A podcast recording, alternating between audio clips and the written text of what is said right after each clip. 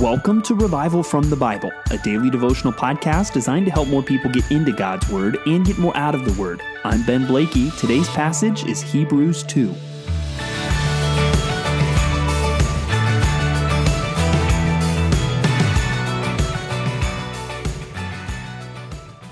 Imagine that you are in the middle of a massive flood, and we're talking a flood of apocalyptic proportions, a flood that has forced you onto the roof of your house.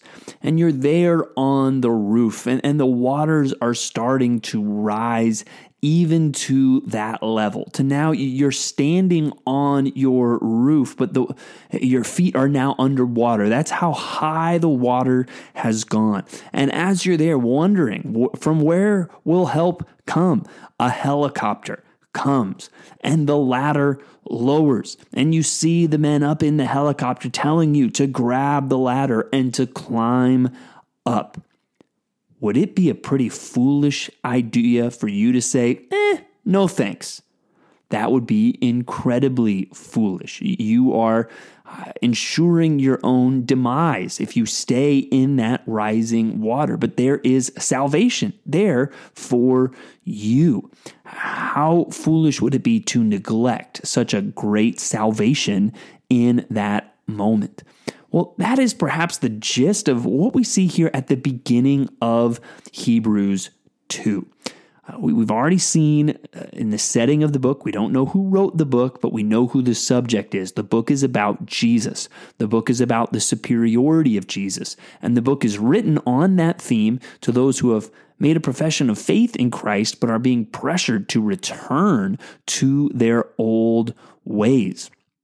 And so we see the first of what we will see as several really serious warning passages in the book of Hebrews, telling people, exhorting people to trust in Christ and to not turn back from that and the dangers if they do. So let's pick it up in verse 1 where it says, Therefore, we must pay closer attention to what we have heard, lest we drift away from it. For since the message declared by angels proved to be reliable, and every transgression or disobedience received a just retribution, how shall we escape if we neglect such a great salvation? Uh, he's saying, man, if what we've seen in the past, even in the Old Testament or these other messages that we've seen from angels, if they have been proven true, and if those who ignored those messages were punished, wow, how much more will we, or how shall we escape if we neglect such a great salvation? We have Christ. He has come, He has died, He has risen, He is seated at the right hand of God. If we ignore Him, how are we going to escape? And the implied answer is you're not. You will not escape if you neglect Christ. Goes on to say it was declared at first by the Lord, and it was attested to us by those who heard, while God also bore witnesses by signs and wonders and various miracles, and by gifts of the Holy Spirit distributed according to his will. So here, this is probably referring to many much of what we see in the book of Acts that Christ has come, but now we see the spread and the authoritative message of the apostles, which is attested by signs and wonders and various miracles. So this is clear, this is obvious. Oh, we know who Christ was. We've seen that message affirmed and taught and attested with miracles. Why would we reject it? And if we do, how are we going to escape? How are we going to escape if we neglect such a great salvation? And so you need to ponder the implications of that for yourself, right? We've talked a lot about the words then, always, now this year on this podcast. And we want to understand what it meant then. And that's what we've been talking about so far. But the always is very similar. I mean, if you neglect Christ, how are you going to escape? You are not. You are not going to escape if you reject Christ. That's the always. So the now is don't reject Christ. And that could apply to some of you listening to this podcast. where you may still have not put your faith in Christ. You may still just be going through the motions. You still may be just checking this out and considering Christianity. But especially if, if you've been reading through the New Testament with us, now you have seen Christ. You have seen him and his own works and his own words. You have seen the spread of the gospel in the book of Acts, and, and, you have seen the miracles that have attested to it. Have you put your faith in Christ? Are you trusting wholly in Christ? Even there, have you, you might not be tempted to go back to sacrifices, for instance, but you may be tempted to trust yourself and to think, well, I'm good enough and the works that I'm doing are good enough, and to really base your hope for eternal life on your own actions. Don't do that. Christ is your hope. Christ is your only hope. So I want to exhort you if you have not put your trust in Christ, put your trust in Christ. Or if you say you have put your trust in Christ, but there's something that is tempting to lure you away from that trust, don't do it. Don't give in to that temptation. How will you escape if you neglect such a great salvation? Now, why do we need that salvation and, and why can we count on that help in that salvation? That's what the rest of the chapter is going to uh, help us to see a little bit more. It speaks really of how God has put man uh, in charge of uh, the world, right? It, it, quotes from Psalm 8, uh, talking about how you have made him, man, a little lower than the angels. You have crowned him with glory and honor, putting everything in subjection under his feet. But we look around and we don't see that working out. Mankind has not uh, obeyed the commandments, even that we see in Genesis, of subjecting the world um, like it's supposed to. But we see Christ, he comes and he is crowned with glory and honor because of the suffering of death, so that by the grace of God he might taste death for everyone. So we see Christ and what he has done, and we should put our faith in him. And he has tasted death. It also talks about how um, he, the founder of their salvation, was made perfect through suffering.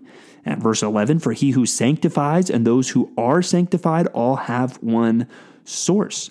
And, and, so we see that Christ, he suffered. He was made perfect through suffering. Christ, he did what was right. He has succeeded where we have failed. And that is important.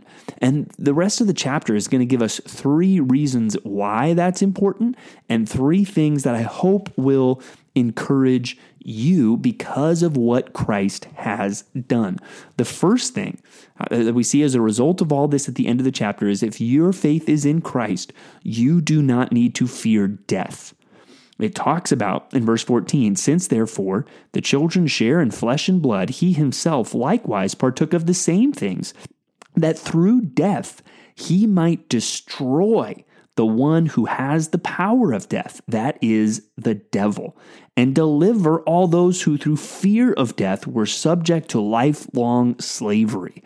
The fear of death leads to slavery. And if your faith is in Christ, you don't need to be a slave to the fear of death anymore because of what Christ has done. You don't need to be afraid of death. And you may be young and afraid of death. You may be old or battling some sickness and be tempted to be afraid of death. If your faith is in Christ, you don't need to be afraid of death because Christ has destroyed the devil. And so you don't need to be afraid of death. You don't need to be a slave to that anymore because your hope is in Christ and He is seated at the right hand of God. He has made a promise of resurrection and life for all those who have faith in Him. The other thing that you don't need to fear is judgment for your sins. You do not need to fear condemnation because it goes on to say that uh, it talks about he, he becomes a merciful and faithful high priest to make propitiation for the sins of the people. Now, the idea of propitiation, again, a word you probably haven't used this week, it has the idea of an atoning sacrifice. Jesus is the atoning sacrifice for your sins. Your penalty has been paid by Jesus. And we'll see that in Hebrews. I mean, he is the better priest. He is also the superior sacrifice, and he has offered himself once for all. So your sins are forgiven. So you don't need to be carrying the guilt for your past sins anymore. You don't need to fear condemnation for those sins because Christ is the atoning sacrifice. And finally, not only because he's the high priest can we find that forgiveness through his propitiation, we also find help. Verse 18 For because he himself has suffered when tempted, he is able to help those who are being tempted. So not only do you need to not fear condemnation for past sins, you can trust Christ's help against future temptation because he, as your faithful high priest, can help you. So we need the salvation that Jesus offers. And we see here the practical benefits of that no fear of death, no fear of condemnation, help in temptation.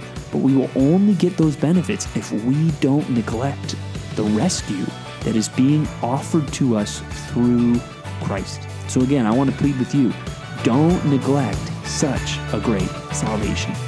Thanks for digging into God's Word with me today on Revival from the Bible.